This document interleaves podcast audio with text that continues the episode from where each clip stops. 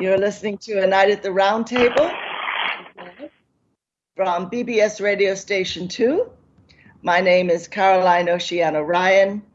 I'll be your MC for this evening.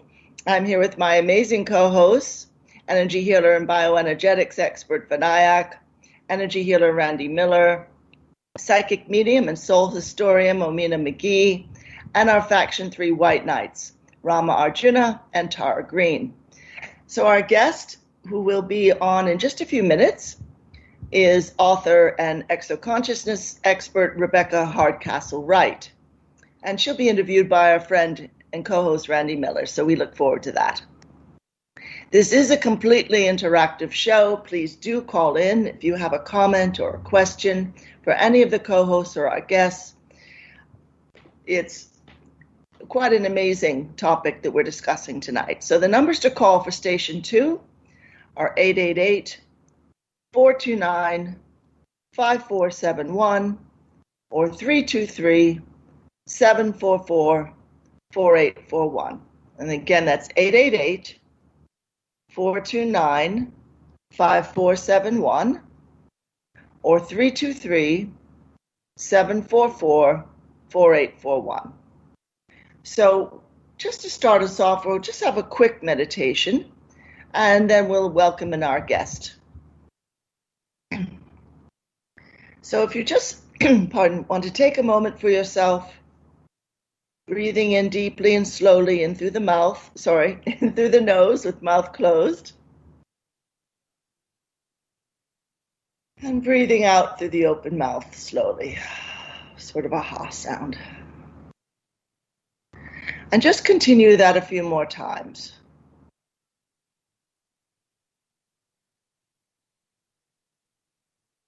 Deep, very slow breaths. And we're going to ask everyone's spirit guides, or if you want to call upon a particular ascended master, the archangels, anyone whom you feel very comfortable with, to be very present with us.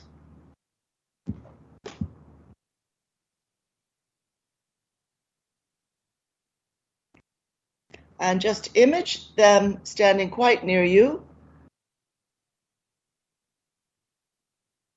And one of these beautiful guides just very lightly touches you in the center of the forehead, the third eye.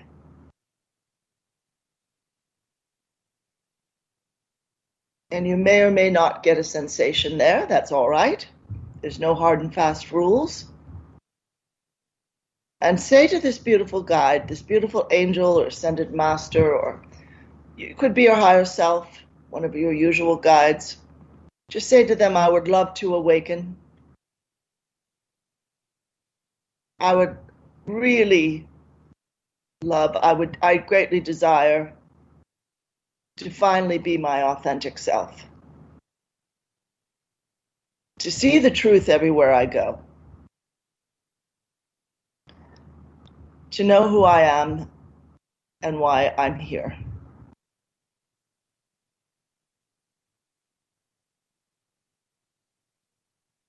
And just accept all of the love that this beautiful being or beings plural are offering you right now all of this calm, beautiful, peaceful guidance.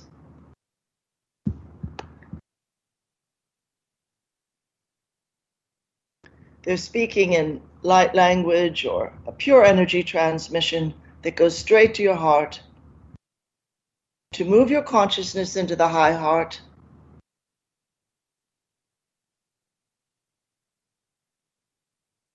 and to assist you in moving to that next step. Not just energetically, but in your everyday thoughts and feelings, realizations, actions, words. And this is a beautiful natural progression. You can't get there by working hard. It's a matter of relaxing and allowing after you have called it in. Knowing and expecting that it's there. So if you want to just see a beautiful flow of light flowing all the way through you, perhaps now they're just lightly touching you around the collarbone area, the high heart, and the back, the upper back, and then the crown of the head as well.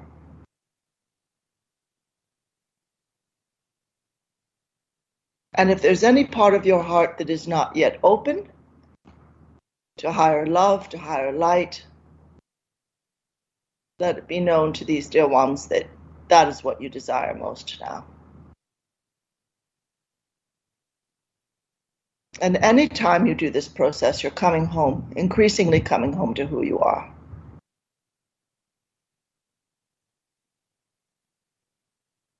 Wonderful.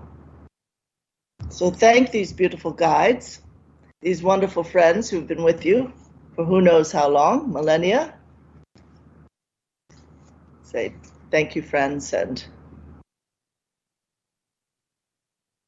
bow out of honor and respect for them as they bow to you. You are also a wonderful light being. Wonderful. So we'll welcome in our guest, Rebecca Hardcastle Wright, PhD, is the founder of the Institute for Exoconsciousness. She is a leading researcher into the future significance of ET and multidimensional experiencers. She was a member of Apollo 14 astronaut Dr. Edgar Mitchell's Quantrek International Science Team, which integrated zero point energy, consciousness, and the ET presence.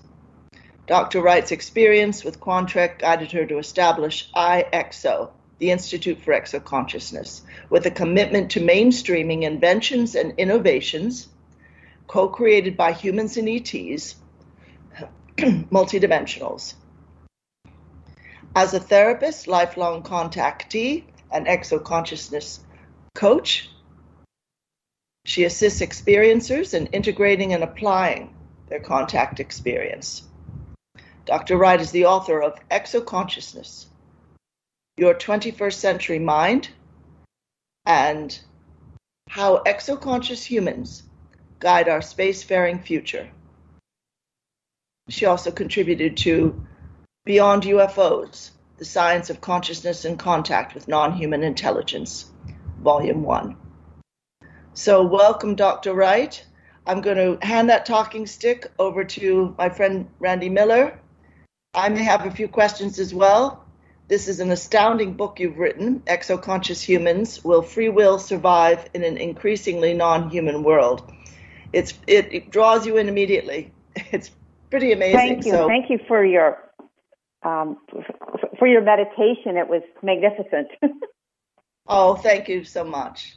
So, uh, Randy, I'll pass that talking stick to you if that's all right. Thank you, Caroline. Greetings, my old friend Rebecca. How you doing? Hi, Randy. Oh, this is wonderful. well, so good to hear I'm you. Gonna, I'm same here. I'm going to give a quick book review. Okay if you ever go shopping at Macy's and the salesman's name is Spooky, run, run really fast.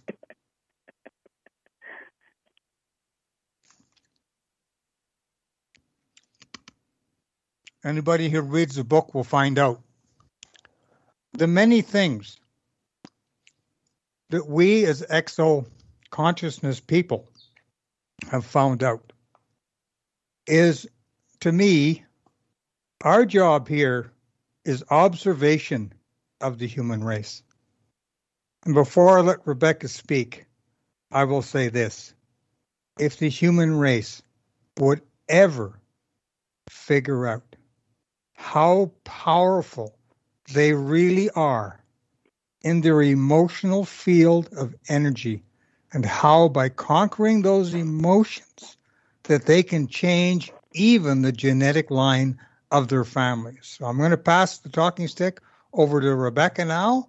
And anyone has any questions, just oh, we can't put hands up here. So well, we can just give me a thing in the chat and I'll ask Rebecca the question. I hand it over to you, Rebecca. Hi, Randy. Um, once again, it's wonderful to connect with you and thank you for that book review.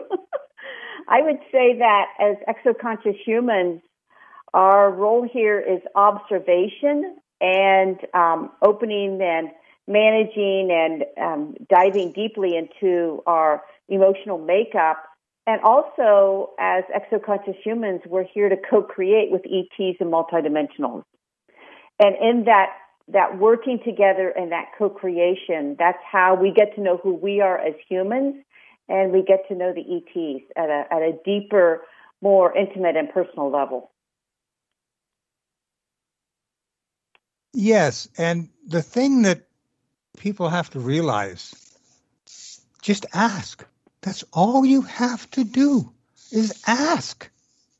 If you have the capability to put yourself into a calm, cool, and collective state and ask, they'll come. It's as simple as that. You and I, though, we've had these things our whole lives. I initially contacted Rebecca because I was trying to figure out where did my first six years of my life go. I couldn't remember anything. So thanks to her and many people on her team, uh, we got to the bottom of certain things and it put me on a different path. And that path is still ongoing. And the more we do things, the more we reveal ourselves to ourselves and understand that we are immortal beings, our souls, many humans on earth are not from here. We're just visiting here. But it's a collective. And the more that we work together as a collective, the faster we're going to clean up the mess that we've made. And only we can do it. But we need the help of our friends from other dimensions and other worlds. Because right now, we're the biggest show in the universe. I pass the talking stick back to you, Rebecca. Well, I definitely think, that it is a uh, it's a collective it's a collective endeavor. That the time has passed of kind of stratified um, one person taking charge. I think I think that time is definitely over.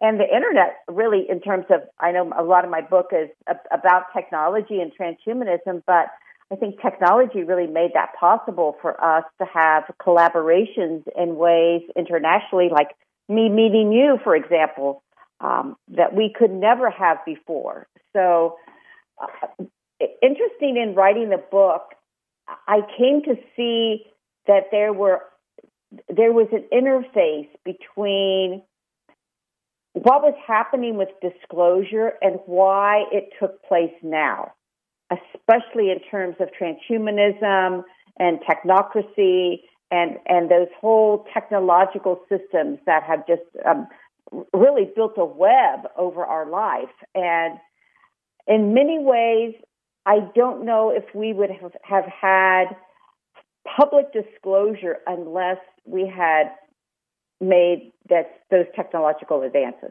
I think they go hand in hand. But there's a lot more to say about that than just they go hand in hand. But we can get into that later.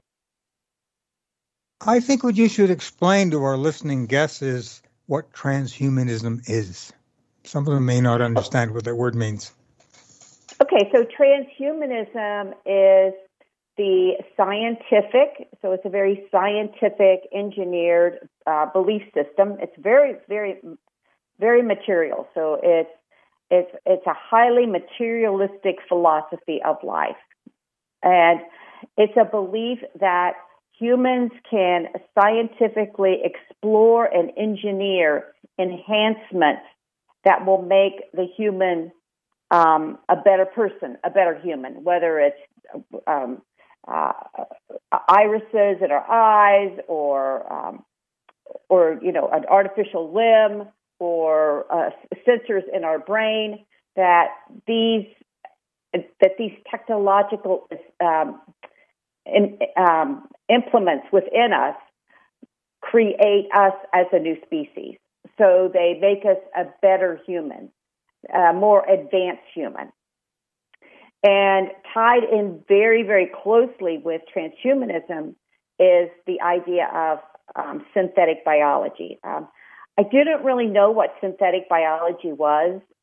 Just to give your um, your listeners a little bit of an idea. I started writing this book about four or five years ago, and I was living in Washington, D.C. I was working for Dr. Mitchell, and I began to see the reality of of transhumanism. I began to see these engineering programs and these genetic modification programs and and these um, brain programs, brain initiative programs, and I, I at first they were very strange, and quite frankly, for a long time, they frightened me because I'm one of those thinkers that see something and then sort of pull it out to its logical extreme. That if this is happening now, then in five or ten years, this is what we're going to be seeing. And so, quite frankly, I was unable to write the book for a very, very long time because it frightened me, it traumatized me, and it frightened me. And I write I write about that that journey in the book of being sort of taken aback by the reality that was all of a sudden emerging in front of me in Washington D.C. And as, then I moved to Phoenix.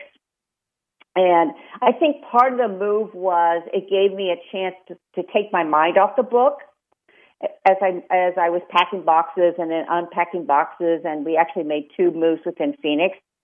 And so by the time I got settled in our home, I was I was able then to have some objective distance from the topic and able to write the book more from a perspective of an exoconscious human, where I I saw that what's happening is there's two very dramatically different fields of consciousness emerging on planet Earth right now. So, one field of consciousness is a transhuman field of consciousness, and that is made up of artificial reality. So, um, it goes into patenting animals, um, patenting um, life forms and plants, uh, artificial weather, uh, patenting different um, pharmaceuticals that go into humans and change our genetic code and therefore make us a different species. That this artificial field of reality is literally, um, I guess you would say, capturing humans at this point. And so the reason I wrote the book was because I was very concerned as an experiencer so as an experiencer, I valued my psychic intelligence. I valued my ability to go out into the natural human field of consciousness beyond our body. You know, um, Rupert Sheldrake calls it the morphogenic field. So this is a field that I, in my with my mind as well as my emotions and my body and my spirit, move into this field and communicate and and co-create with ETs and multidimensionals, different spiritual beings, archangels, um, certain sacred people that live out in these ancestors that live out in these realms. And I was very concerned that what happens when transhumanism modifies our brain to the point where maybe our access to that field, natural field of consciousness is no longer possible. And actually, what I've come to see, quite frankly, is that part of the program that's happening right now on Earth is that this artificial field of consciousness is being built by techno- by, by technology, and that it's a field that we are all going to live in. So it's not like um, we can say, oh, I'm going to be separate from that. I'm not going to live in that transhuman field. You are. It's all around you. It's, it's, you're part of it when you're on the internet. You may be part of it due to the vaccines or the pharmaceuticals that you take. You may be part of it due to the clothing that you wear. But this whole nanoparticle engagement inside of the human body, as well as out into the um, the, the you know Wi-Fi, satellites, all of this. You know, I'm, I'm getting a lot of feedback. Am I getting feedback on from you? No, no, I'm muted. Okay, good. I can just I can hear myself. So so what I began to see was that we humans needed to know about this field. And the reality is that it's been kept secret from us. So I would say primarily since the 20s, especially since World War One, World War Two, different groups have literally built this artificial field of consciousness that we're now living in, and we don't know anything about it, and we don't know the repercussions of it. And for me, the primary repercussion was what's going to happen to my soul? What's going to happen to my spirit? What's going to happen to my psychic intelligence if I don't have access to that natural human field of consciousness and all I do is live in an artificial field? What's that going to mean to me? Especially, I know some of you are healers, so you're healing. I'm sure you use the natural human field of consciousness to heal. What if maybe not you, but maybe your your offsprings, your children, your grandchildren, maybe they won't have the same access to that field of consciousness that you do. And so for me, it became a mission to understand what that field was, not to judge it, not to say it's bad or good, but to just understand how it was composed and how it was created. And that's really what the book was about. And then comparing that to how we as exoconscious humans who are evolving naturally can live in that natural field of consciousness and preserve that and advance our human consciousness as a result of that. Rebecca, this is Vinayak. Hi. And, hi. Can you hear me? Yes. My voice is a little scratchy. I apologize that to our audience and to our guest. Um, but I'm curious, how do you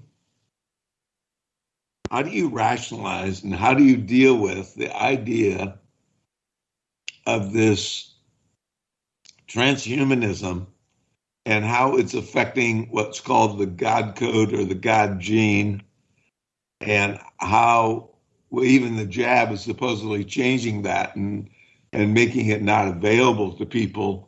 So, how is it possible that this transhumanism is not going to be doing the same thing?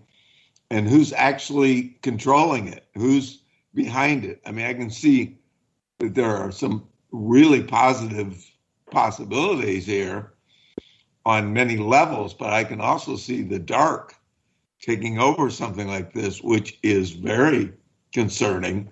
And in no way am I ever going to give up my God gene for some transhumanistic experience. So, what would what would you have to say to that? Thank you for being on the show, dear. Oh, thank you.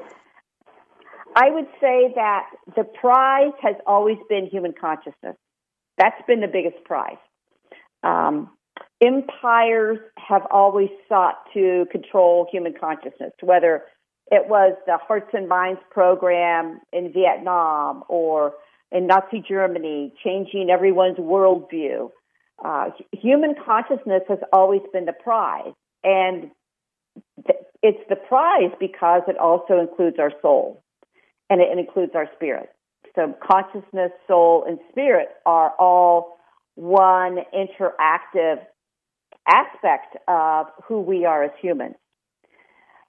And I do believe that um, that that that that the technocratic people, the, the transhumanists, believe that they can capture this part of, of who we are as humans. And I think that in some ways they've made great inroads. For example, with different uh, pharmacological um, things that they give us, pills and medicines, as well as you know vaccines, as well as our clothing. Our clothing has nanoparticles in it. So it goes from our, our, our, the lotions we put on our skin have nanoparticles in them. So once those those penetrate our skin, move beyond our blood-brain barrier, the question is how do we as healers, how do we as individuals who are aware of this happening, how do we cleanse this from our body? And that's one of the reasons why I founded the Institute for Exoconsciousness because I felt like humans were going to get themselves in a situation where because of vaccines or because of drugs or, or because of the you know chemtrails and particles in the air so um, so nanoparticles are delivered three ways. So they're delivered through the air with chemtrails. They're delivered through um, drugs and they're also delivered through food so genetically modified food. So they pretty much have all the bases covered in terms of putting these nanoparticles into the human body and then being able to control them. I don't know if you've read recently about the study that was done in Spain where they took apart the Pfizer vaccine and found that it was primarily this graphene oxide, which was really there to create uh, an artificial platform, a computer platform within the human. So I founded the Institute for Exoconsciousness because I felt like if anyone was going to be there to help humans when they decide, I don't want to be on this artificial platform anywhere, anymore. I, I, I want to detox these um, nanoparticles out of my body. The people that are going to be doing that are the exoconscious people. They're going to be the healers and the inventors that free us really from what I would call the enslavement of these nanoparticles and this artificial uh, synthetic biology. So it'd be people like you here on this on this broadcast that will be keeping us um, sane and healthy. So, if I'm understanding you correctly, Rebecca, you're saying that this is already happening and is a done deal, so to speak.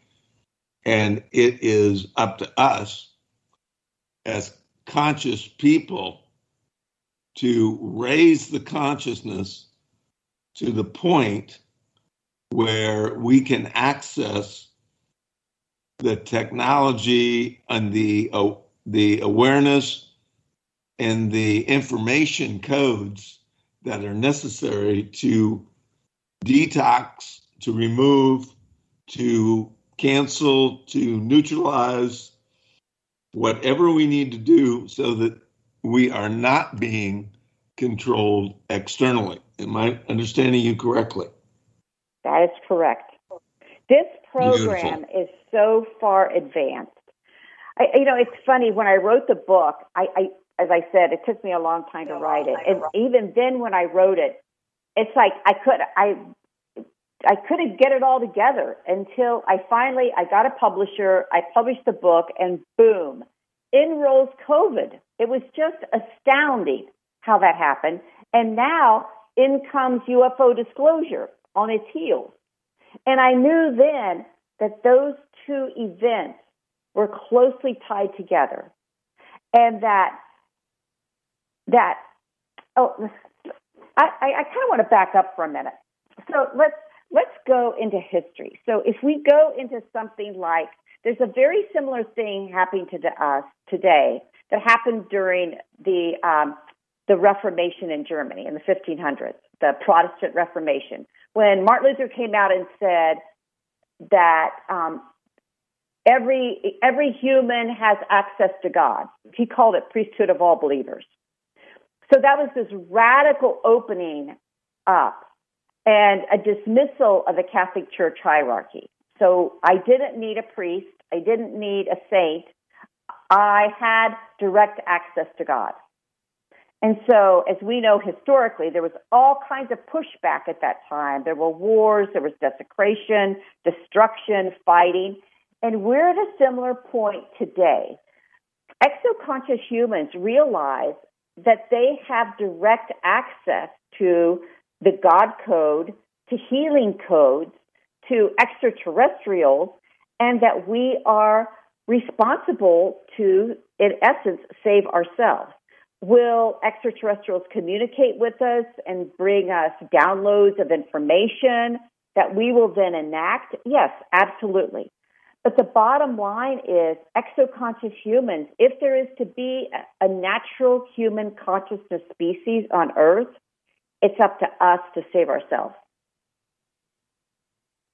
Well, what I like to t- say to people, and I remind myself often, are the words I do not consent to anything outside of myself that is not of the highest and the best for me in consciousness and in Godship.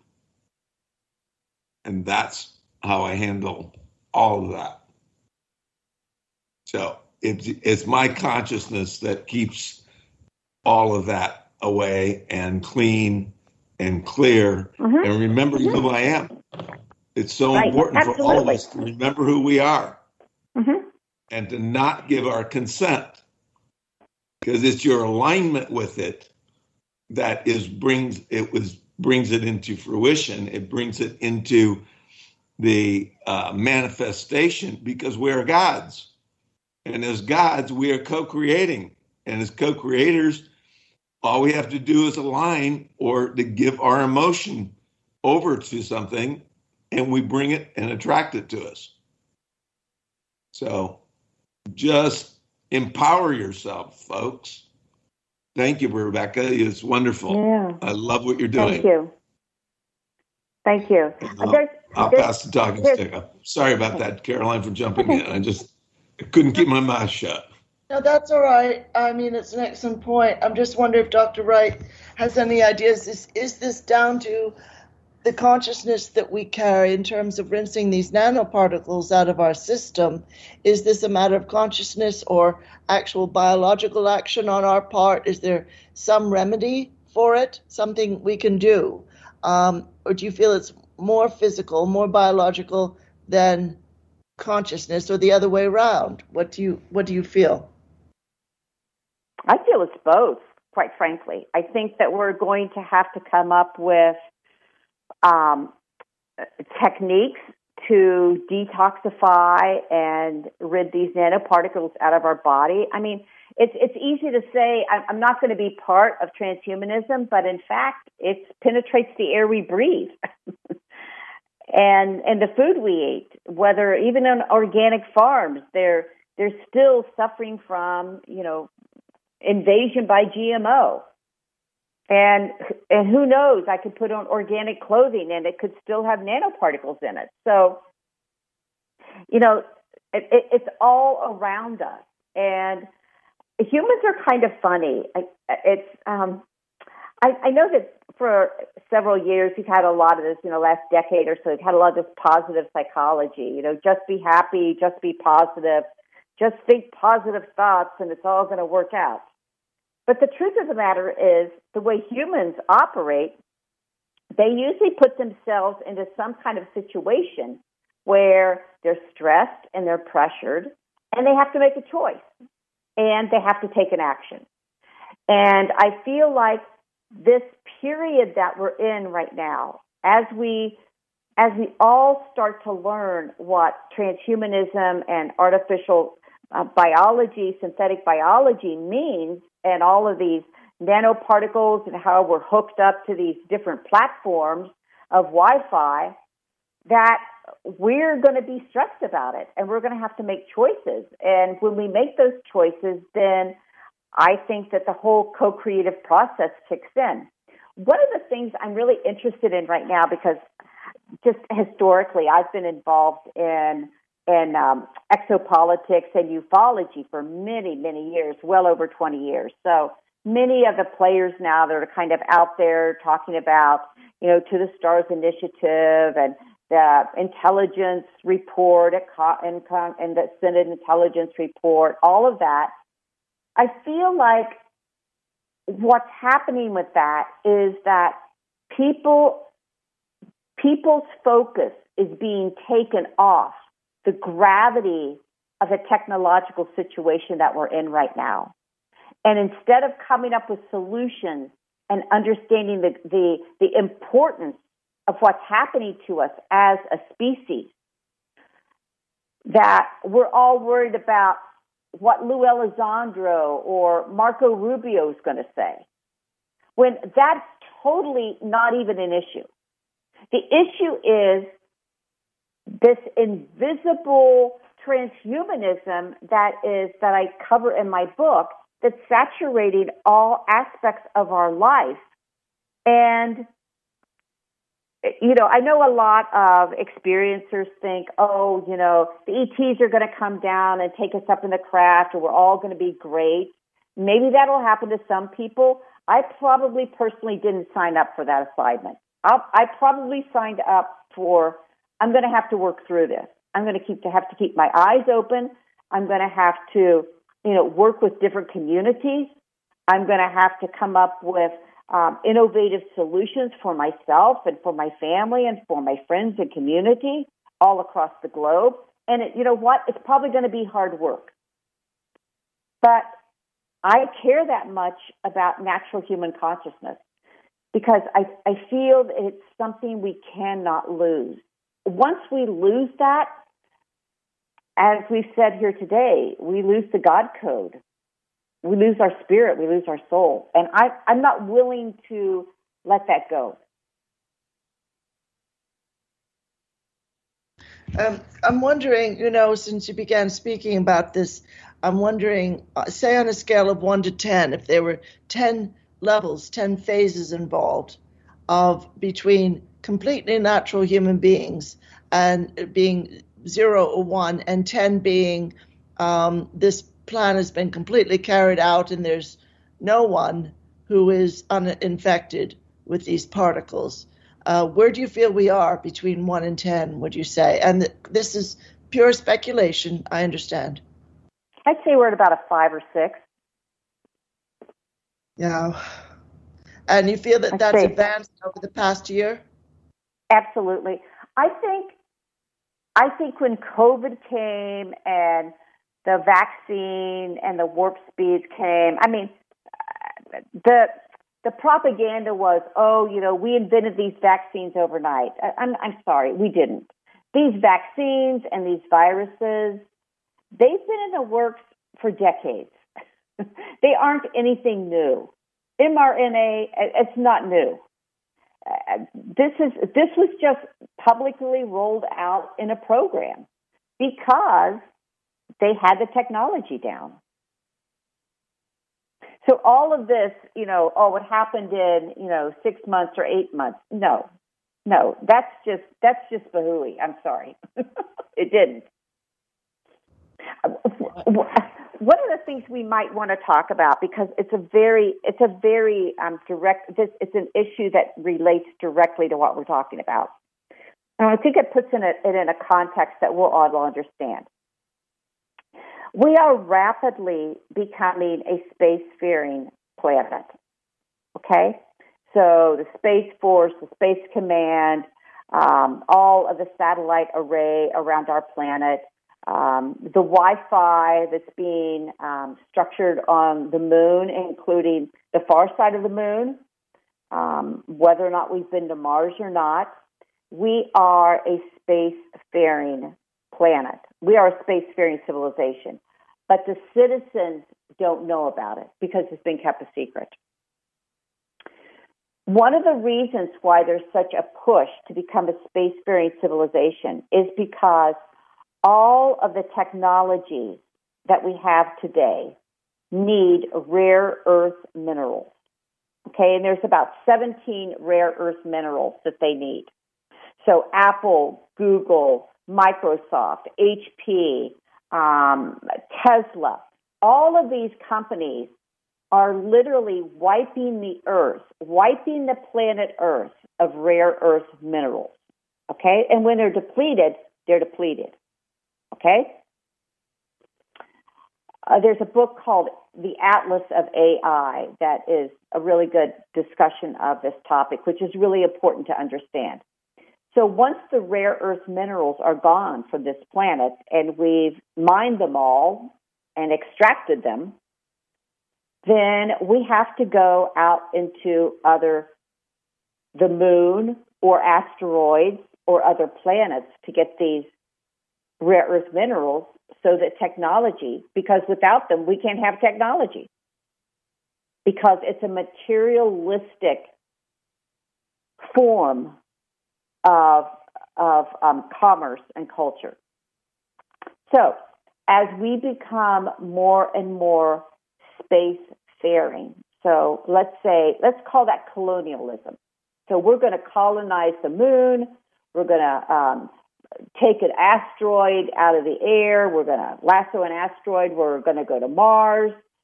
We are going to, you know, have mining operations there. We may already have mining operations on the moon. I have no idea. But something's happened in the last 50 years since we've been back.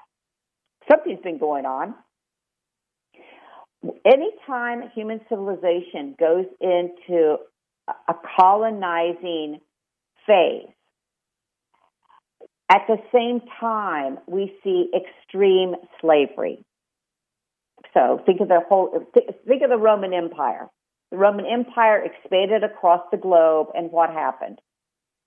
Rome went throughout these civilizations that they conquered, brought people into their army, and formed slaves, a slavery, a slave society. Same thing happened when here in the United States, high colonialism from primarily England and France kind of came over, colonized America. What did we do? We enslaved. We brought slaves over as well as enslaved the, Na- the Native Americans who are already here, as well as enslaved white people that came over as, um, you know, t- coming out of prison or whatever. So slavery always goes with colonialism. The slavery, now we're at a point where we're becoming a, co- a space colonizer. As space colonizers, we need to enslave the people on earth so that we can put all of our money, all of our energy, all of our work and focus into these outer planets to harvest these minerals and to advance our technology. And the last thing we want to worry about are humans. And so technocracy and transhumanism is a way of through synthetic biology, through these different um, uh, artificial platforms of enslaving humans. And um, enslaving them such that we lose our natural human consciousness. Because if you think about it, on your during your um, your meditation, you had us connect up to extraterrestrials, multidimensionals, archangels, angels, um, spirit guides, a whole host, a whole, literally, a heavenly host of people that we could connect to with our natural human consciousness.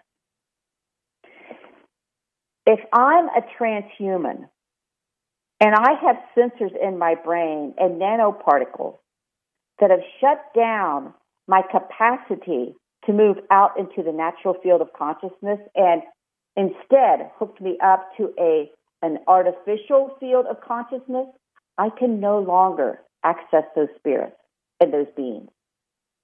I'm a slave. I'm a slave to whatever that artificial field of consciousness wants to give me. Something else. Will. Sorry, Something else that people are not aware of. The reason they're doing this is because the biggest problem we have with sending people into space over long periods of time is a decompression. What happens when you go into space, your spine extends. Mm-hmm. You come back to Earth, it compresses. This creates all sorts of problems. By changing the physiology and the literal mechanics of the human body, we can now stop that we can put different things in so the body doesn't get disease because the other thing they're really worried about. I'm going to send this guy to Mars and he does something and he gets a virus or something or a bacteria from another civilization. How are we going to fix him? That's the thing that they're really striving yeah. for behind the closed doors is how do we create these robotic humans hybrids. so they don't catch diseases. Hybrids, yeah. exactly. Yeah. Well, I, I know firsthand because I work with Dr. Mitchell, and I saw I saw what happened to his body. Yeah. From going into space. Yeah, they have they have incredible bone loss. They have they lose their teeth. They lose yeah. It's very very hard on the human body. And and I personally feel like if if there you know if if we need to hybridize humans, a certain segment of humans to go into space, and they volunteer for this with their free will, emphasizing free will, I have no problem with that. But to hybridize an entire race of humans on this planet, that's unnecessary for one thing. And furthermore, there may be ways using consciousness that we can change our bodily form to accommodate space travel that we haven't even explored the potential of. Yes, it's I mean, all as, written within our, yeah. our DNA. We can do it. it. Yeah, yeah. And, you know, experiencers talk about going through walls and you know uh, projecting different places. There's a and also sometimes if you're going to another world and and you want to you can change your appearance to look like a local so that you're mm-hmm, accepted. Mm-hmm. That is possible. But but this group of engineers, scientists, and capitalist sort of technocrats, they they don't see that. It, it, their consciousness isn't there. And we literally just let them take charge of everything. That's why I wrote that book, Will, you know, Exoconscious Humans Guide Our Spacefaring Future. We're not even involved in the dialogue as experiencers, and we should be. We have a lot to offer. You bet we do. Because we have we have no limits. We have an open Absolutely. mind and we have no limits. Not only do we have no limits, which I love that you said that, but also we as humans have past have a past memory. So many of us are here today, maybe many of us on this phone call here today. We maybe had past lives in Atlantis or Lemuria or on different planets, and we know what to do. We know how to move through these times. And yet we keep quiet. And we need to, as you said, get a backbone. We need to get a backbone and speak up and be part of this civilization that's emerging because it doesn't have to go down the pathway that it's going. And that's the real upshot of the book, Exoconscious Humans Will Free Will Survive in an Increasingly Non Human World? Is that we hold so many of the solutions, and yet we just silence ourselves and step back. Well, Doctor, of course, we've been um, steadily trained, mind controlled, and trained for millennia to do as we're told and to fear authority quote unquote respect it but actually fear it and now is no different. And now they're also pulling these strings of if you're patriotic if you care about your family your grandmother your children if you care about your coworkers you'll get this jab or you'll do this. You'll lock yourself up in your house. So you'll you'll wear this mask or you'll do this or that. And people do it because this reflexive response to whatever the people in the white coats say and the people in the press conference, you know, the uh, the White House press briefing, etc., whatever they say, and we've traded in our brains a long time ago. And it's going to take quite a push for us to wake up at this point. I almost feel like they're they're going in for nanoparticles because they realize there is a whole breed of newly awakened people on the planet for whom religion, the old traps of religion and fear of authority, and the educational system and the biomedical system, we pulled out. We've said, You're not my authority and you're not going to decide things for me. And this is their last attempt to cow us into uh, cooperating. But tell me what. Absolutely. Yeah. I absolutely, totally agree with that. I, I think you're, I think you're spot on, and I think anytime, anytime humans uh, are at a place, and we are certainly at that crossroads. We're at a crossroads where either we can just expand and move into deeper levels of consciousness of who we are as cosmic being, as what I call exoconscious humans, that we could really be the first, not the first, I wouldn't say the first generation on earth, but we could be a generation on earth who lives as exoconscious humans. And there's going to be a lot of pushback about that. And we should not be naive in thinking that there's not going to be somebody that's going to try to shut us down because they will. Because it goes against, it goes against, like you said, their power and their authority. That's why I wrote the book. I, I wanted to know what the lay of the land was.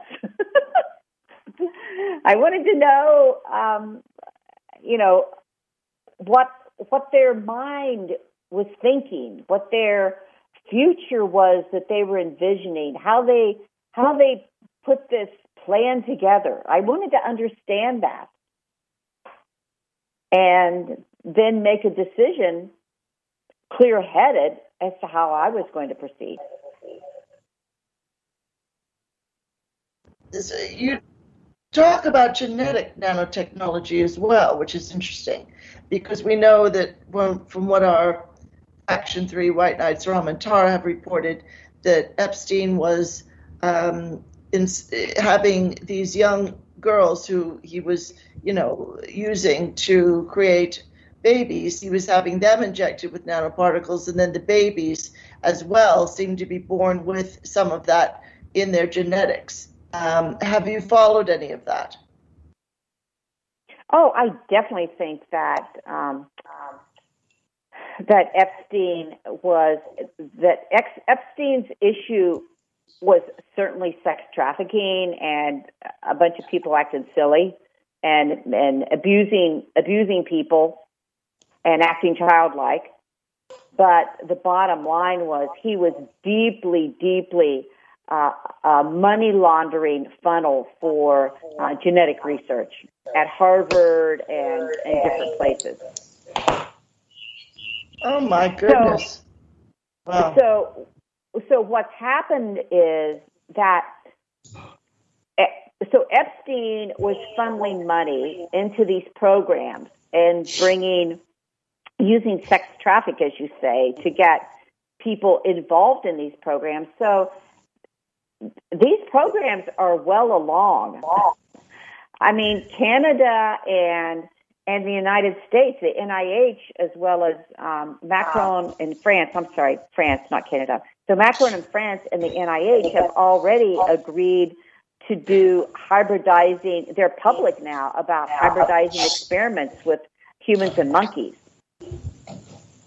So what we're also seeing is not just the hybridizing of a chimera, uh, a, a, kind of a monkey human or an animal human, but what we're also seeing, and this is very blatant in culture right now, is taking away from females the regular procreation role that they play of males and females procreating and moving that. I don't know. I don't know if the vaccine sterilizes people long term, but if it does, then we're really looking at the the quick advent of test tube babies grown in labs artificially. Okay, so that's why they fixed it so so that it would have reproductive system effects. I was wondering what the deal was there, mm-hmm. other than depopulation. Mm-hmm. Wow, mm-hmm. wow, very fascinating. Oh my goodness, I'm just wondering. you know, going on a long time. Sorry, go ahead. Yes, go ahead, doctor.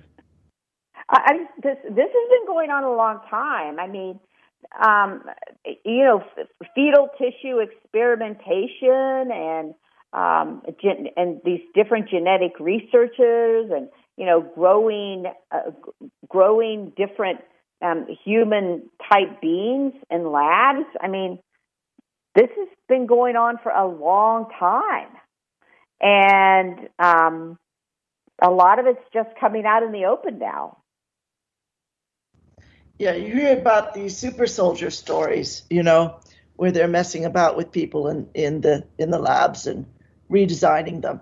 And it's um I guess I don't know. Of course, the the potential is always there. They would carry it out on a large scale. I guess a lot of us were just hoping that wouldn't happen. but one of our co-hosts is wondering, have you got any recommendations to make on the best ways to detox these nanobots, these nanoparticles,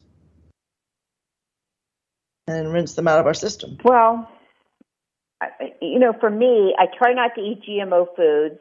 I try to be careful about the clothing I buy. Um, I I'm very careful about the drugs I put in my body. So that's kind of like you know I don't go outside when they're spraying heavily with chemtrails. So that's my first that's my first rules. I, I'm careful with the air and food and and pharmacological um, things. And then um, I, I think that, quite frankly, I've been looking and researching into um, lymphatic massage because I think a lot of the the um, the mRNA and the toxins that it creates in the body, for example, that graphene oxide that they that they've discovered, that that collects in our lymph nodes, and I think that um, that lymphatic massage could also be a pathway to bring that out of your body. I know uh, one of my one of my colleagues uses uses uses actually a technology called Lymph Life that is um, very very effective in in opening and and detoxifying the whole lymphatic system of the body. So I think there's going to be that sort of thing. I think people are going to come up with different soaking techniques, you know, bathing in different things. And people talk about when Morgellons came out, people were talking about taking a bath and um, Epsom salts and baking soda and um, borax, for example, to and actually seeing the Morgellons and these artificial fibers literally come out in their bath water. So I think those types of things. I think there's supplements. People are talking about certain supplements. Um, I don't know. I could look really quick, but um, there's a supplement that that is supposed to counteract the um, the nitrate. It's an NAC supplement. Maybe you know more about that, but it um, it counteracts uh, the graphene oxide in the vast. Yes, and they're trying to outlaw that everywhere too. That's I know, what it is. It's NAC. Because it works. yeah. Exactly, because it works. And acetyl L-cysteine, maybe NAC. I think that that might be what you're talking about. And well, dash. We have to, we have to realize something else. Sorry for butting in, Car. We have to realize something else. Our blood has a certain amount of iron in it already. So what the re- some researchers are actually saying is these MNRAs are adding different metals to the blood, and that's why all these magnets and stuff, and that's why mm-hmm. it's sticking to the body. So there's probably a way to extract these guys, these nanobots, out through the skin, possibly. We have to realize though that some people are so sick toxically that a great big detox could bring about more problems. When you yeah. detox a human body, you know, it let's say it took you 60 years to get sick. Well, you can't do it overnight. And unfortunately, too many people think I'm just going to jump in a I'm going to take a pill or jump in a machine. It's not going to work like that. It takes time. So we have to have a lot of patience. Myself, I'm also very I try to watch the kind of people I associate with when I go out into public. I try to make sure they're positive. If I see a negative situation, I stay away. Because energy in motion can also be sickness. It's a good point. I, yeah. point. Yeah. Great point. Well, and I, I agree. I, I, um, I just want to throw in that I actually work with um, uh, a functional physician here in Scottsdale, Dr. Ronald Peterson. He he was in. I I interviewed him for the book, and what the section on genetics. I he talked about epigenetics, and he's just a really brilliant man, like like many of you. And I, uh, so he he has a lot of kind of he's sort of the physician of last resort for a lot of people. So I do the emotional therapy with his with his patients, and I, I've seen exactly what you're talking about, where some of them, you know, maybe they lived in Sacramento, they were around a lot of fertilizer and chemicals, and they got they've been sick for 20 or 30 years. They're not going to detox overnight, and they know it, but they do get better.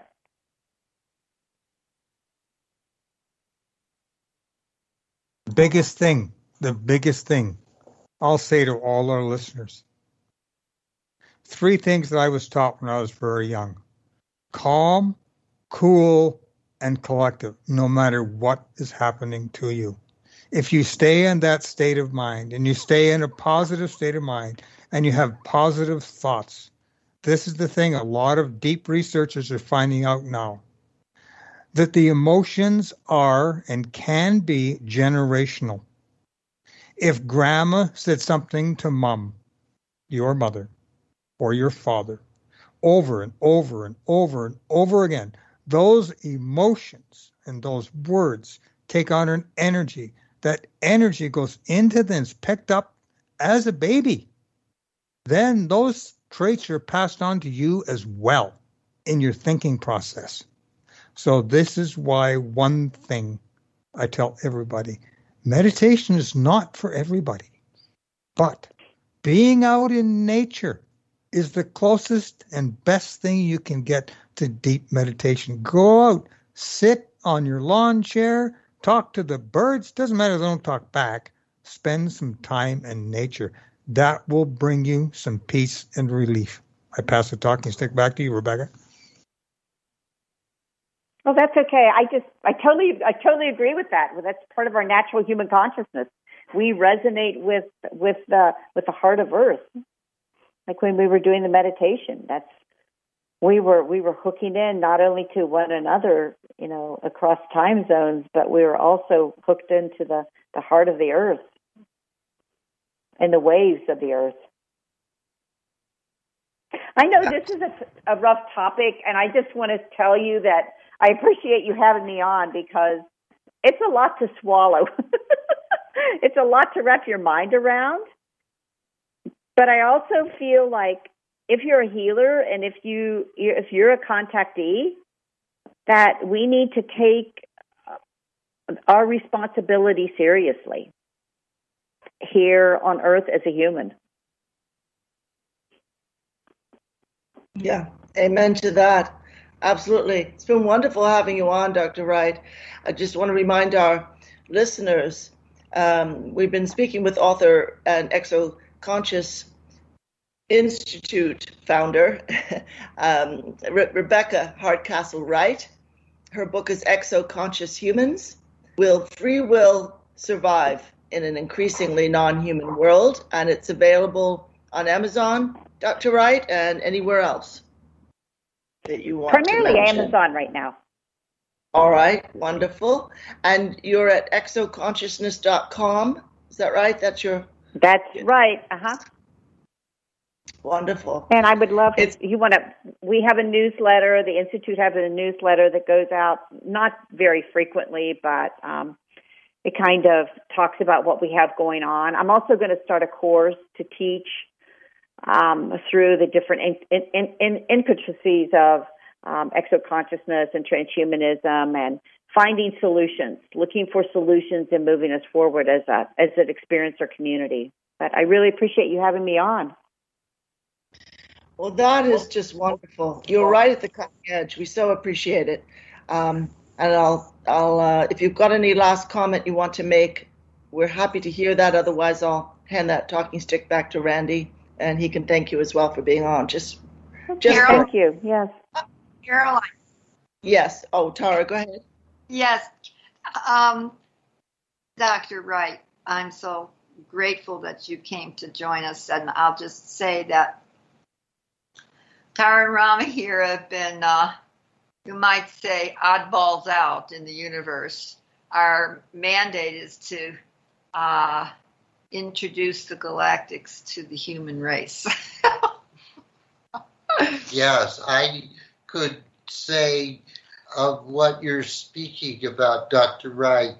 I remember in past lives being assimilated by the Borg. Everything you're talking about is directly related to what they showed in Star Trek Next Generation with the Borg, and they're playing this out right now. Yeah.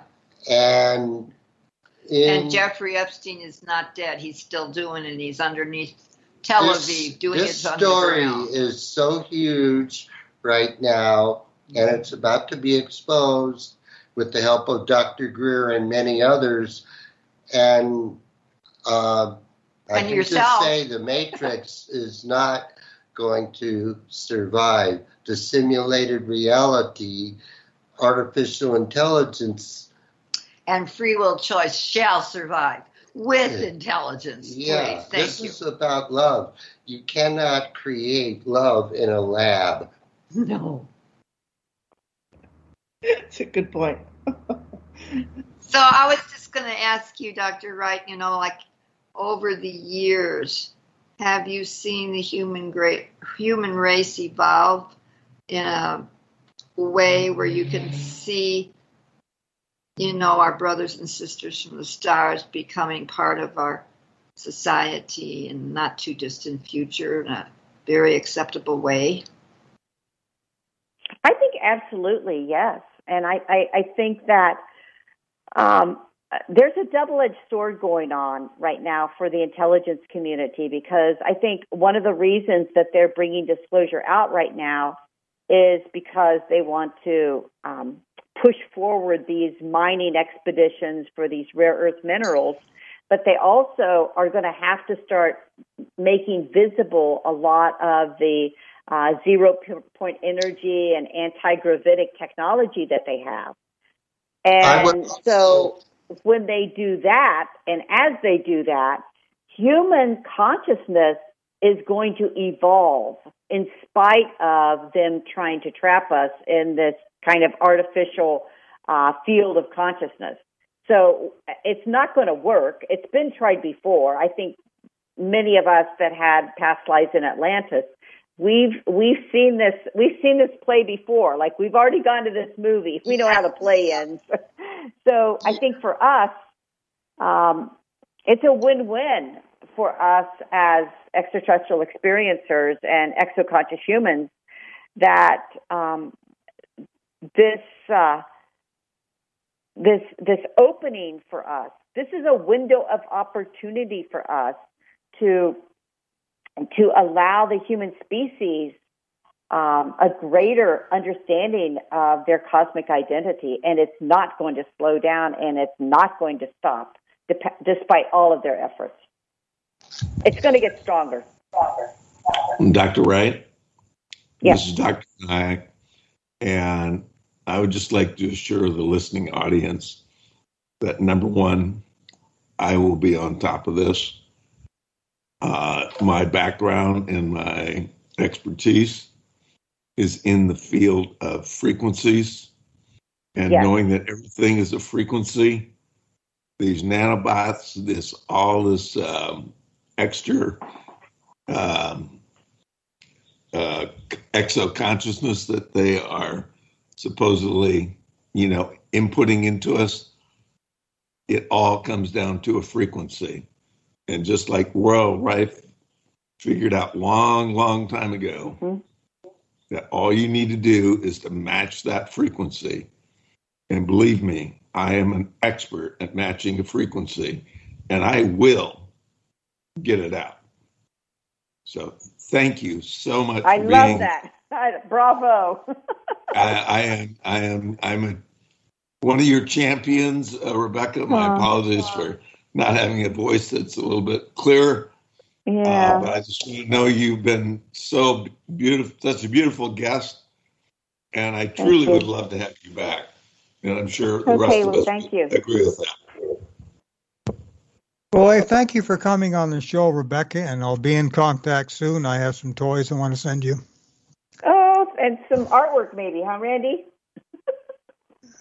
Well, now that I've got my eyes fixed, who knows what can happen? I know. Well, congratulations on getting your eyes fixed. Bravo. Yeah. Yay. I found I found the surgeon and I didn't tell him, but he's got praying mantis energy all over him. I love that. Oh, he's about he's about Randy. six foot two, and he's got. And I, I, I made a comment after the last surgery. I said, "You know, you got magic hands." He laughs. Aw, he's he's really. wonderful. And That's the thing was, news. he was really open. Uh, the first Yeah. surgeon I've met, and I told him, make this short and sweet. I said, "Do you think my eye drops made any difference?" What do you mean? I said, "I make my own eye drops," and then I showed him how I did it. And but we'll have that on the next time you come to the show because we'd love to have thanks, you Thanks, Randy. And best wishes to you as a as a team of collaborators. I wish you all the best, and I hope we keep in touch. We will. Wonderful. Thank you. Dr. Thank you, Rebecca. Many Thank thanks. you. Good night. Good night. Much love, Rebecca. Thank you so much. Thank you. Many blessings. So, Thank uh, you, Caroline. Thank you, Randy. Thank you, Doctor. I'll bow out. yeah, sure. And and I think Randy, did you want to share a cash update? Uh, no, I have a different update. Oh, I have an Einstein update. okay. We're open to that. Are you ready? Sure. Did you know that when Einstein gave lectures at the numerous U.S. universities, he was invited to the re- to the reoccurring question that students always asked him was, "Do you believe in God?" He always answered, "I believe in God of Spinoza." The ones who didn't read Spinoza didn't understand. I hope this gem of history serves you as much as it does me. This was sent to me by someone else. Baruch de Spinoza was a Dutch philosopher considered one of the three greatest rationalists of the 17th century philosophy, along with Rene Descartes in France and Gottfried Leibniz in Germany. Here's some of his wisdom. Baruch de Spinoza said, God would have said, Stop praying and punching yourself in the chest. What I want you to do is go out into the world and enjoy your life. I want you to sing. I want you to have fun. I want you to dance. I want you to enjoy everything I've made for you. Stop going to these dark, cold temples that you built yourself and say they are my house. My house is in the mountains, in the woods, in the rivers, the lakes, the beaches. That's where I live, and that's where I express my love to you. Stop blaming me for your miserable life. I never told you there was anything wrong with you, or that you were a sinner, or that your sexuality was a bad thing. Sex is a gift I have given you, and with which you can express your love, your ecstasy, your joy. So don't blame me for everything they made you believe. Stop reading alleged sacred scriptures that have nothing to do with me. If you can't read me in a sunrise, in a landscape, in the look of your friends, in your son's eyes, in your daughter's eyes, you will find me in no book. Trust me and stop asking me, what would you tell me? What would you tell me how to do my job? Stop being so scared of me. I did not judge you or criticize you, nor get angry or seek to punish you. I am pure love. Stop asking for forgiveness. There's nothing to forgive. If I made you, I filled you with passions, limitations, pleasures, feelings, needs, inconsistency, and above all, free will. How can I blame you if you respond to something I put in you? How can I punish you for being the way you are if I'm the one who made you? Do you think I could create a place to burn all my children who behave badly for the rest of eternity? What kind of God would do that? Forget any kind of commandments, any kind of laws. Those are walls to manipulate you, to control you. That only creates guilt inside of you. Respect your peers and don't do what you don't want for yourself. All I ask is that you pay attention in your life, that your consciousness is your guide. My beloved, this is not a test, not a step, not a rehearsal, not a prelude to paradise. This life is the only thing that exists here and now, and it is all you need. I have set you absolutely free. No prizes or punishments, no sins or virtues. No one carries a marker, no one keeps a record. You're absolutely free to create in your life heaven or hell. I could tell you if there's anything after this life, but I won't. But I can give you a tip. Live as if there is nothing after, as if this is your only chance to enjoy, to love, to exist. So if there's nothing, then you will haven't enjoyed the opportunity I gave you. And if there is, rest assured that I won't ask you if you behaved right or wrong. I'll ask, did you like it? Did you have fun? What did you enjoy the most? What did you learn? Stop believing in me. Believing is assuming, guessing, imagining. I don't want you to believe in me.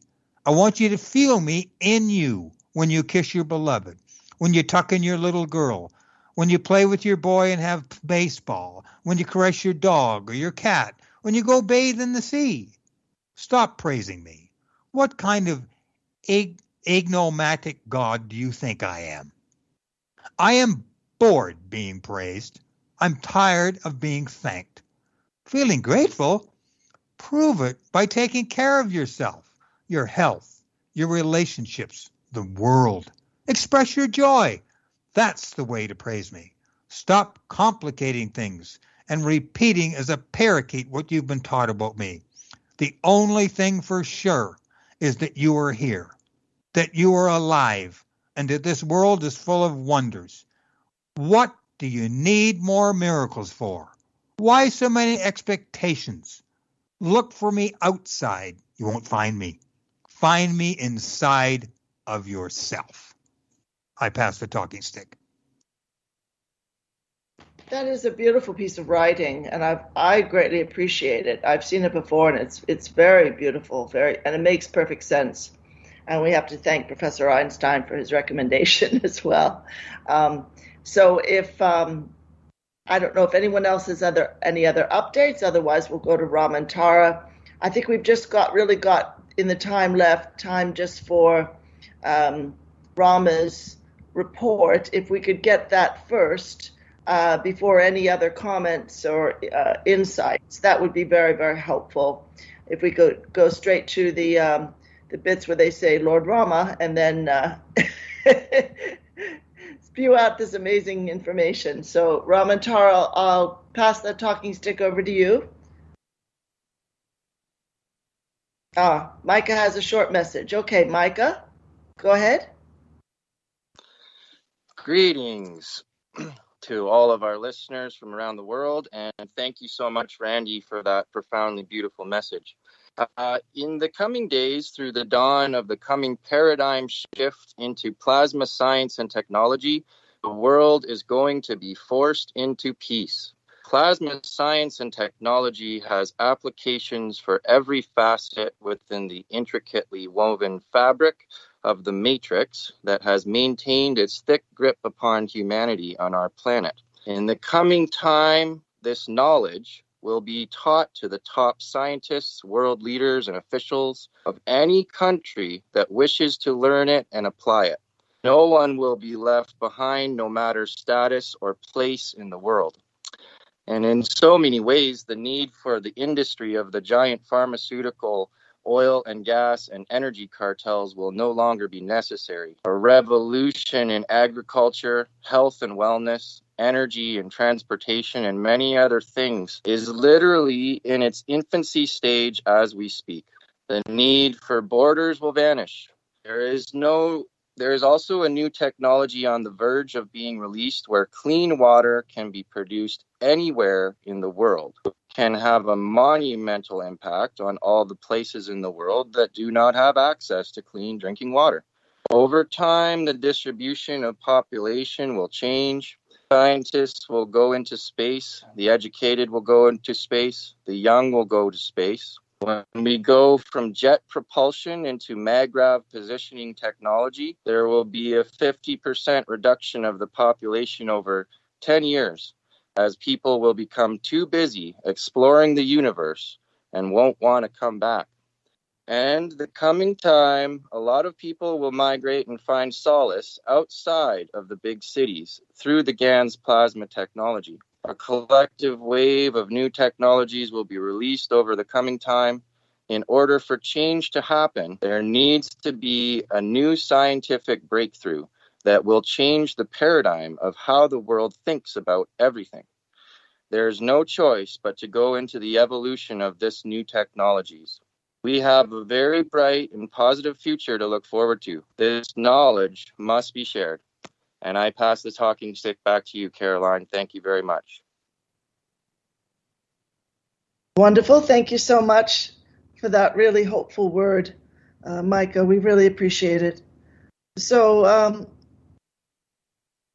all right, let's see here. Raman Tara, do you want to give your update now? We'll pass that talking stick over to you, full of fairy dust and um, uh, raven feathers. I don't know. You've always got a very fancy description going on. Greetings. Greetings, everyone.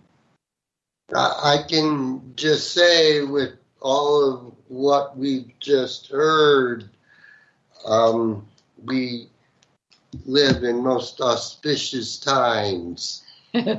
and I, I, can say, rest assured, the Borg Queen is not going to get a hold of this planet or this local galaxy.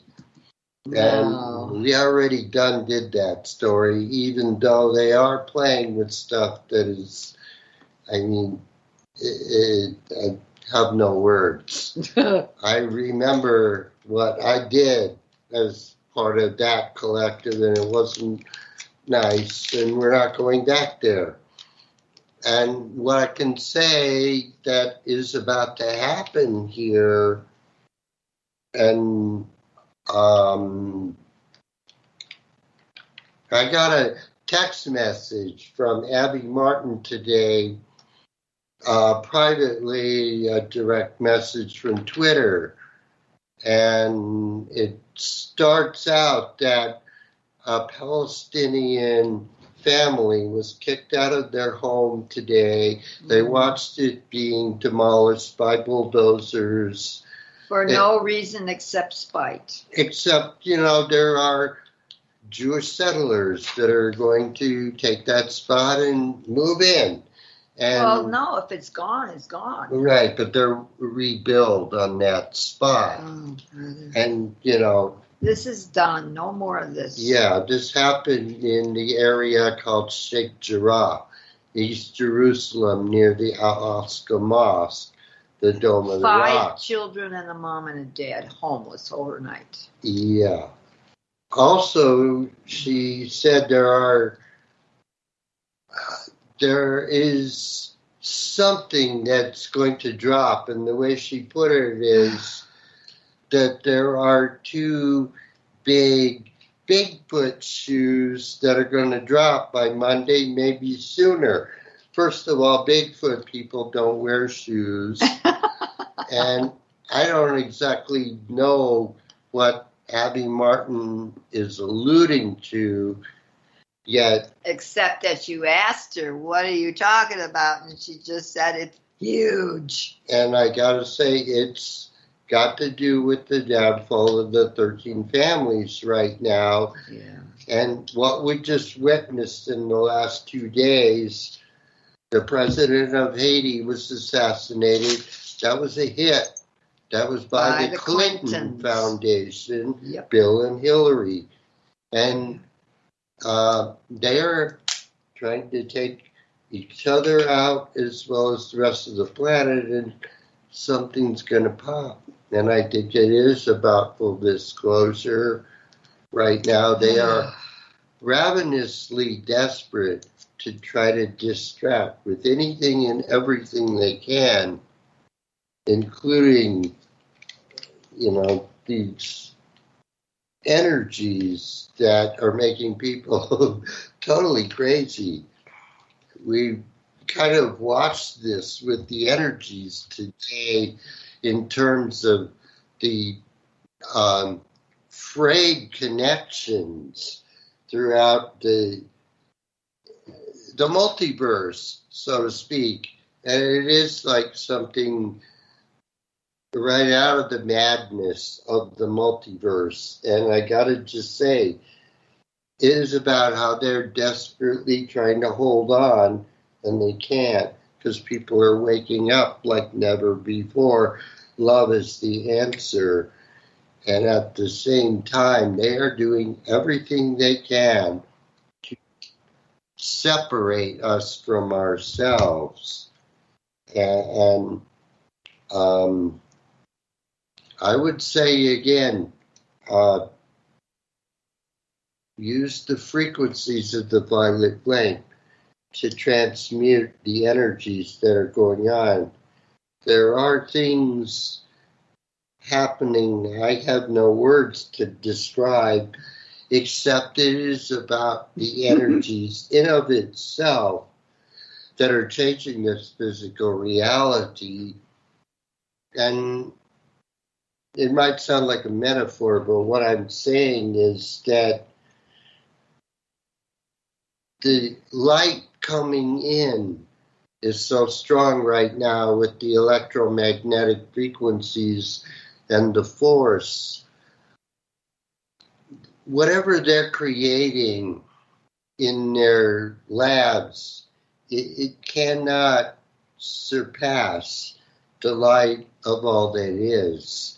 And uh, out of the blue to get a direct message from Abby Martin is kind of a big deal because she doesn't send me stuff unless something really big is going to pop. That's why, and she said it's related to the fall of the 13 families. Yeah. And she said it's huge.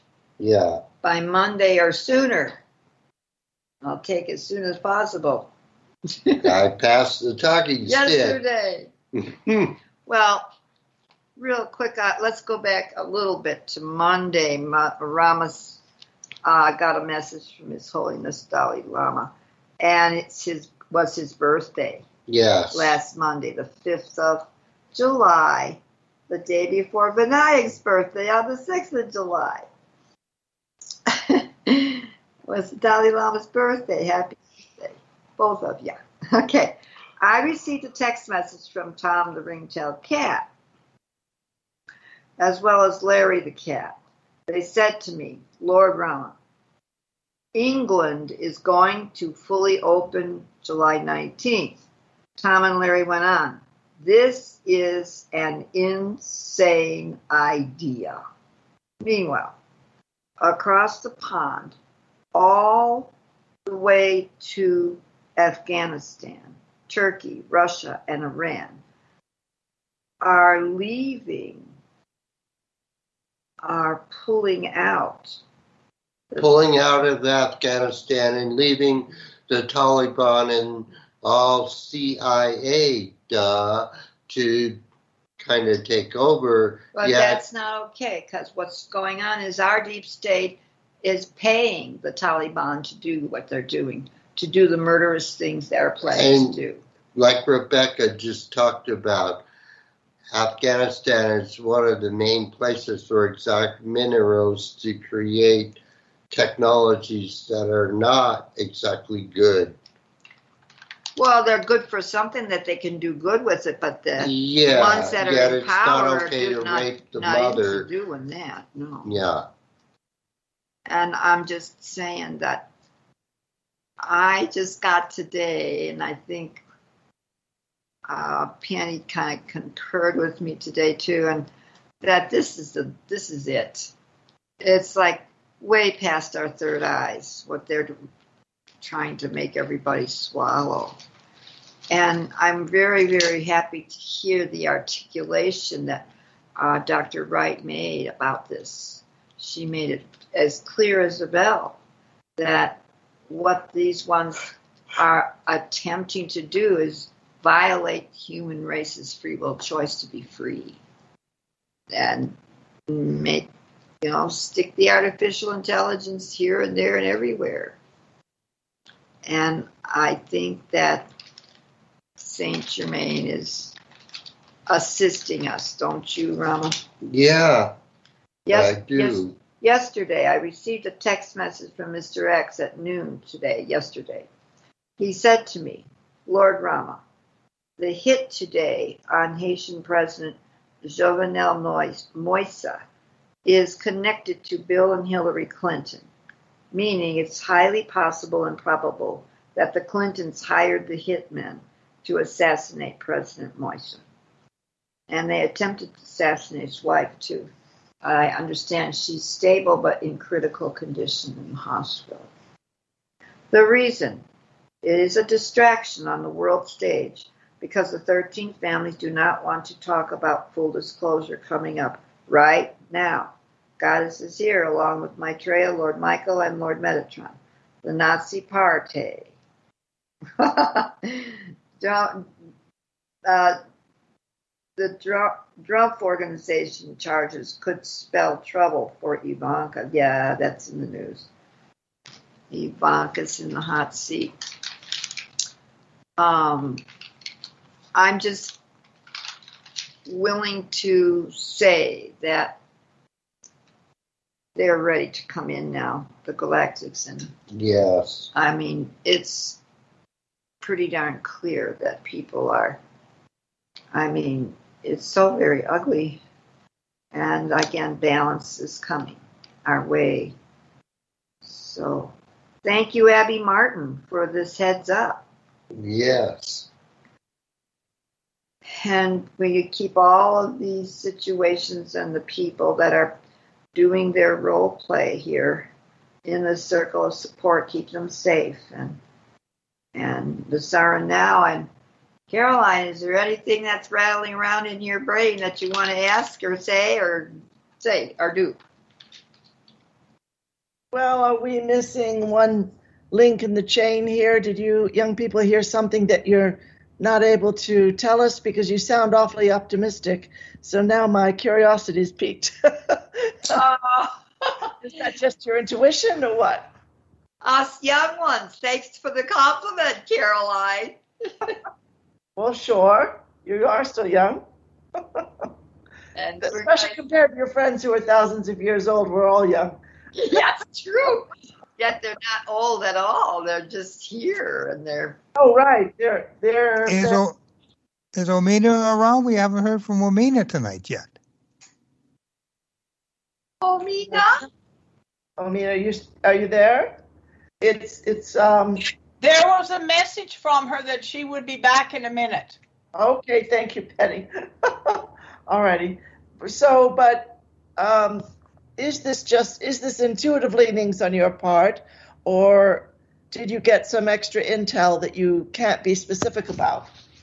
As far I as the could say, I could say, Caroline, that I'm directly being told, but not told something is going to step in here and the 13 families are scared shitless, excuse my language, because it is about everything, this entire web of deceit that is called the false matrix that has run this planet since 13,000 years ago. This directly has to do with those that came from the stars that played like innocent, good angels, yet they were the Elohim, the fallen Elohim. They are being exposed, and the technologies that they've used are, you know, thousands, millions of years in advance. And at the time when they showed up, to the people of Earth, Earth was going through right now the same thing. 13,000 years ago, I would also say 26,826 years ago, that grand cycle. There was climate change, climate disruption, consciousness and conflict going on. And the extraterrestrial beings knew exactly what was coming in with the shifts in our sun, in the planets surrounding Earth. They did not exactly warn the people of Earth to get ready. The flood came. The exact lineup is happening right now. And uh, we are not going to have extinction level events, but they are playing with it all right to the edge. Let's just say, too, that Mike is just reminding us all that the uh, movie, The Cosmic Hoax, Yeah. Dr. Steven Greer, uh, he's calling it a 100% check, checkmate game changer. We're going to play the whole thing. We haven't, I think, Saturday, but yeah. we'll see if it's available and we want to do it tomorrow, then we'll do it tomorrow. We'll just see. But it's coming. It's and it is the game changer. There is no turning back from this. And um, that's the last thing these ones have wanted to hear. and and and so, I mean, just the idea of these ones still, you know, in quote unquote power, artificially intelligizing us every way, which way but loose. And that's false evidence appearing real, by the way. And all we can do is give peace a chance at this Yes. moment. I, and face everything and reflect. yes, be real, please. Before enlightenment, chop that wood, carry water. After enlightenment. Well, I think Dr. Wright was presenting to us their plan. I don't think she's given up hope that we'll, you know, outrun it, that we'll go past it. I haven't given up hope, and I'm I can be quite the the pessimistic, grouchy New Yorker when I want to be. so, uh, if I haven't, But you know what HOPE stands for? Help other people evolve. Ah, very good. I like that. Very nice. Very nice indeed. Um, I'm just, um, you know, what, gosh, the, the fact that they're still assassinating people um, is very weird to me because you would think that at this point, have they completely lost their minds? At this point, you think that they're asking, saying, okay, let's do a deal. You know, uh, what do you need from us to not haul us off in spaceships and have us put us in front of galactic uh, war tribunals or um, the divine courts of justice? What you know, what kind of deal can we do? You would think that they would be smart enough to do that, and it just looks like uh, they've lost uh, all the the remaining marbles. That is absolutely true, and they will never give up. But that's already too late. It's water under the bridge. So what? They didn't have any marbles to begin with. No, What you're talking about, Caroline, is just it's not something that they're even capable of accessing. They are so far removed from everything that you just spoke of Yeah. because it's it's not it's not available to them in consciousness. That's where our compassion comes in. That's where our love comes in for them because they cannot access what you just spoke about. That's right. And thank you, Vinayak, because that's exactly it's on us. As we, we have evolved, uh, it's on us. It's on us to help other people evolve. Lord, make me an instrument of Of thy thy peace. Where there is such hatred, let me so love. S E W. and S O W. Yeah. I can't you feel it, Caroline and Randy and Vinayak? You can feel that there's a big change here. Well, I've never I've never seen it this dark before because um, they're talking about handing over to the states the um, the ability to mandate the jab and employers as well. And so that would be like the perfect Fourth Reich scenario because it completely violates the Nuremberg Code and it would implant all of us. Um, and uh, everything that Dr. Wright was talking about. Uh, so this is um, this seems to be we feel to be entering the last chapter. It's just a little hard to believe because it's been going on for so long. Thirteen thousand years is a long time, and things have gotten dark before on this planet. This is what we're talking about, Caroline, and I know you know this as well as the, the rest of our listening audience and our, our beautiful co-panel here. Is that this is the expression and the inability of not being able to access the God gene. It's simply not available. And this is where my heart out to them and expands Yeah. consciousness because I can't imagine that kind of darkness that we must be experiencing. Yeah. Yeah. So, Exactly. thank You- you. They, it strikes me that they've already most of them been implanted. I know Jared and and um, Ivanka uh, were didn't they receive some kind of implant that shuts off compassion? And uh, Oh, they have the artificial intelligence implants in both of their brains. yes. They're completely mind control and void of any emotional course whatsoever. And they want it that way. They wanted it. They volunteered. So we send more love.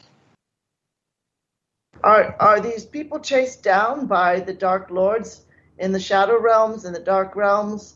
Have they been threatened to where they they feel they can't do anything to to? Uh, I mean, I understand what Vinayak is saying. The whole thing about compromise is out of the question for them because they they can't see anything but what they believe to be their own omniscience.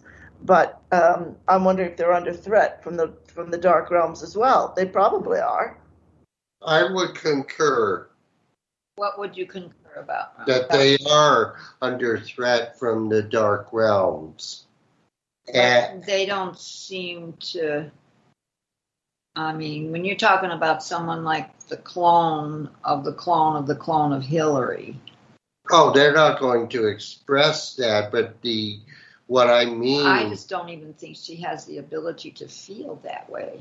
Oh these life forms are like machines like in the Matrix. That's what I mean. And you just kinda have to take them out. I'm sorry. That's how it is. well, they're not going to be taken out. They're going to be moved yeah, by Mother Sekhmet's uh, Yes. shot warriors, and they're going to be and that's something that's really true. We are going to observe them being tried in another constellation called the constellation of Dracos. Tara, Yes. you know what this strikes me as just something that Ra- uh, Rama just said just now is that last scene in The Last of the Jedi's when uh, she is facing her so-called grandfather Oh, and Yeah. and he just kind of blows up and just goes all out of shape and crumbles.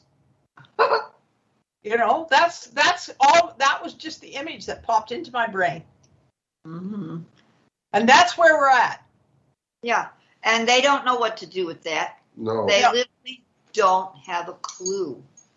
And we're going to have to exercise mercy, compassion, and wisdom and how this is done. And that's the deal. And uh, rage in the machine is not the solution. No. That's the problem. I know we make fun about that, you know, back in the 70s. What was the name of that movie? I bet as hell they ain't going to take it anymore. Yelled out the Network. window. Network. Yeah. network.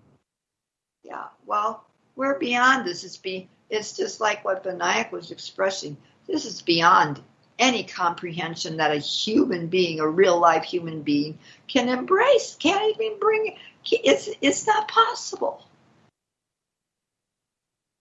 It's pure evil. And again, I mean, I didn't follow all the politics, but I have been noticing this situation in Haiti for a long time.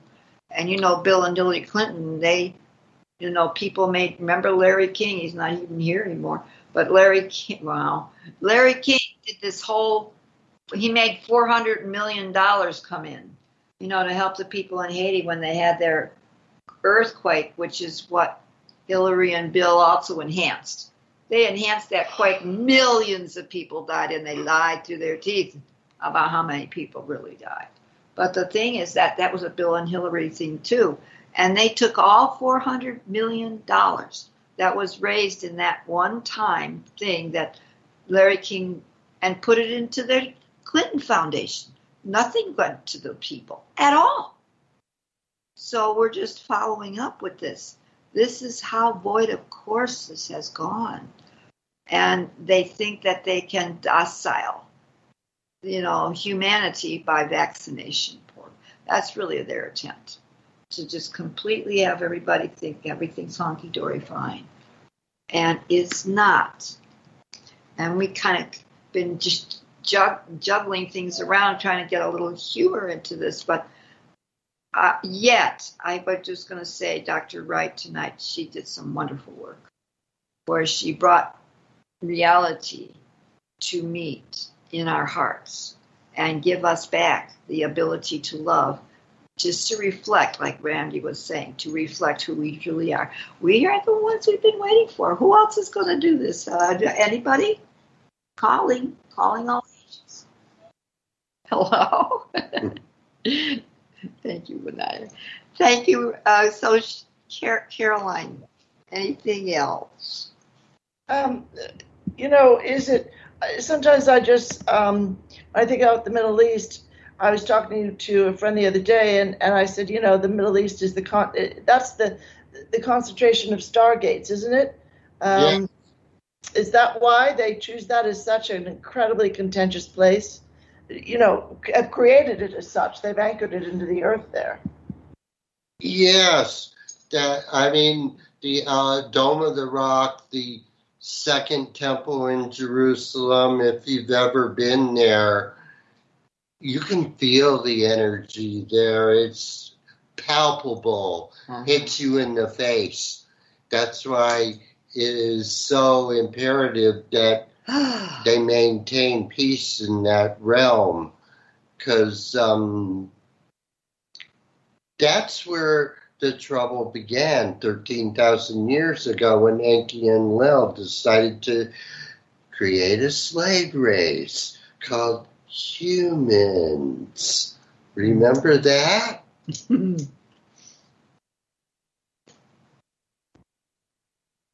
I wasn't even thinking about that. That's a, that's amazing. Well, it's the truth. Right. To keep it as an energetic um, a power source and also it's kind of like it's the controls, the control panel for the for the planet energetically. Yeah, and they knew about all the sacred temples from Atlantis that Matthias talked about and how they hook up all the way to from the base chakra all the way up to the nine stars above our head, and they used it to control us and twist us to the dark side. Okay, before everybody goes, uh, aloha Vinayak, somebody's going to do a healing for him, so he's going to say aloha. Aloha Vinayak, and thank you so much for bringing this wonderful event together inadvertently of everything else for your own best good to be had. And Almina is back. I'm just yeah, I'm, yeah, I'm back. Um, yeah. I, I've been listening all night. I mean, I haven't been saying very much, but I've been listening all night. And the truth is, I'm trying to figure out if I fit into this world at all. okay? I don't know if I'm way above looking down at everything or way down at the bottom, way down at the bottom looking up to know what in the world is am I doing here? It, it's it's it's just weird. That's all I can tell you. There's a lot of shifting of energies going on, and I'm not relating to an awful lot of the energies going on. I don't know if I'm totally detached from the world and just doing my thing I'm still trying to figure it out because there's so many different theories flying around. And maybe my test is to be detached from all of that and just stay focused where I am. I mean, if anybody experiencing the same thing, let me know because it's really um it's just really weird. That's all. It's really weird That's all part of the energies, Amina. Yes. It's like we're on a roller coaster and we don't know if we're going to go up or down or backwards or frontwards. We just have to tag along. Well, that's what I do. I go along with it and then I'm listening and something's come and I'm going, oh, what am I? What am I totally detached or something? But that's good to know. It's just part of the normal thing running around. And I do believe, I think we're we're all from different spaces. But yeah, we're all connected. That makes sense. It makes perfect sense to me, yes. Good. Thank yeah, you. Me the same. I'm feeling the same thing. Absolutely. Well, that's good to know because at least it validates some of the. It validates I'm not crazy yet. no, no. you were never crazy, Omina. you were never. Not, but you know, you you float around in so many different spaces. Yeah. So much experiences is like the only way I can survive is to detach, but at the same time, it makes me question everything. So that's a good thing. But thank you all anyway. Yeah, Just that was a nice way to say it too, Omina.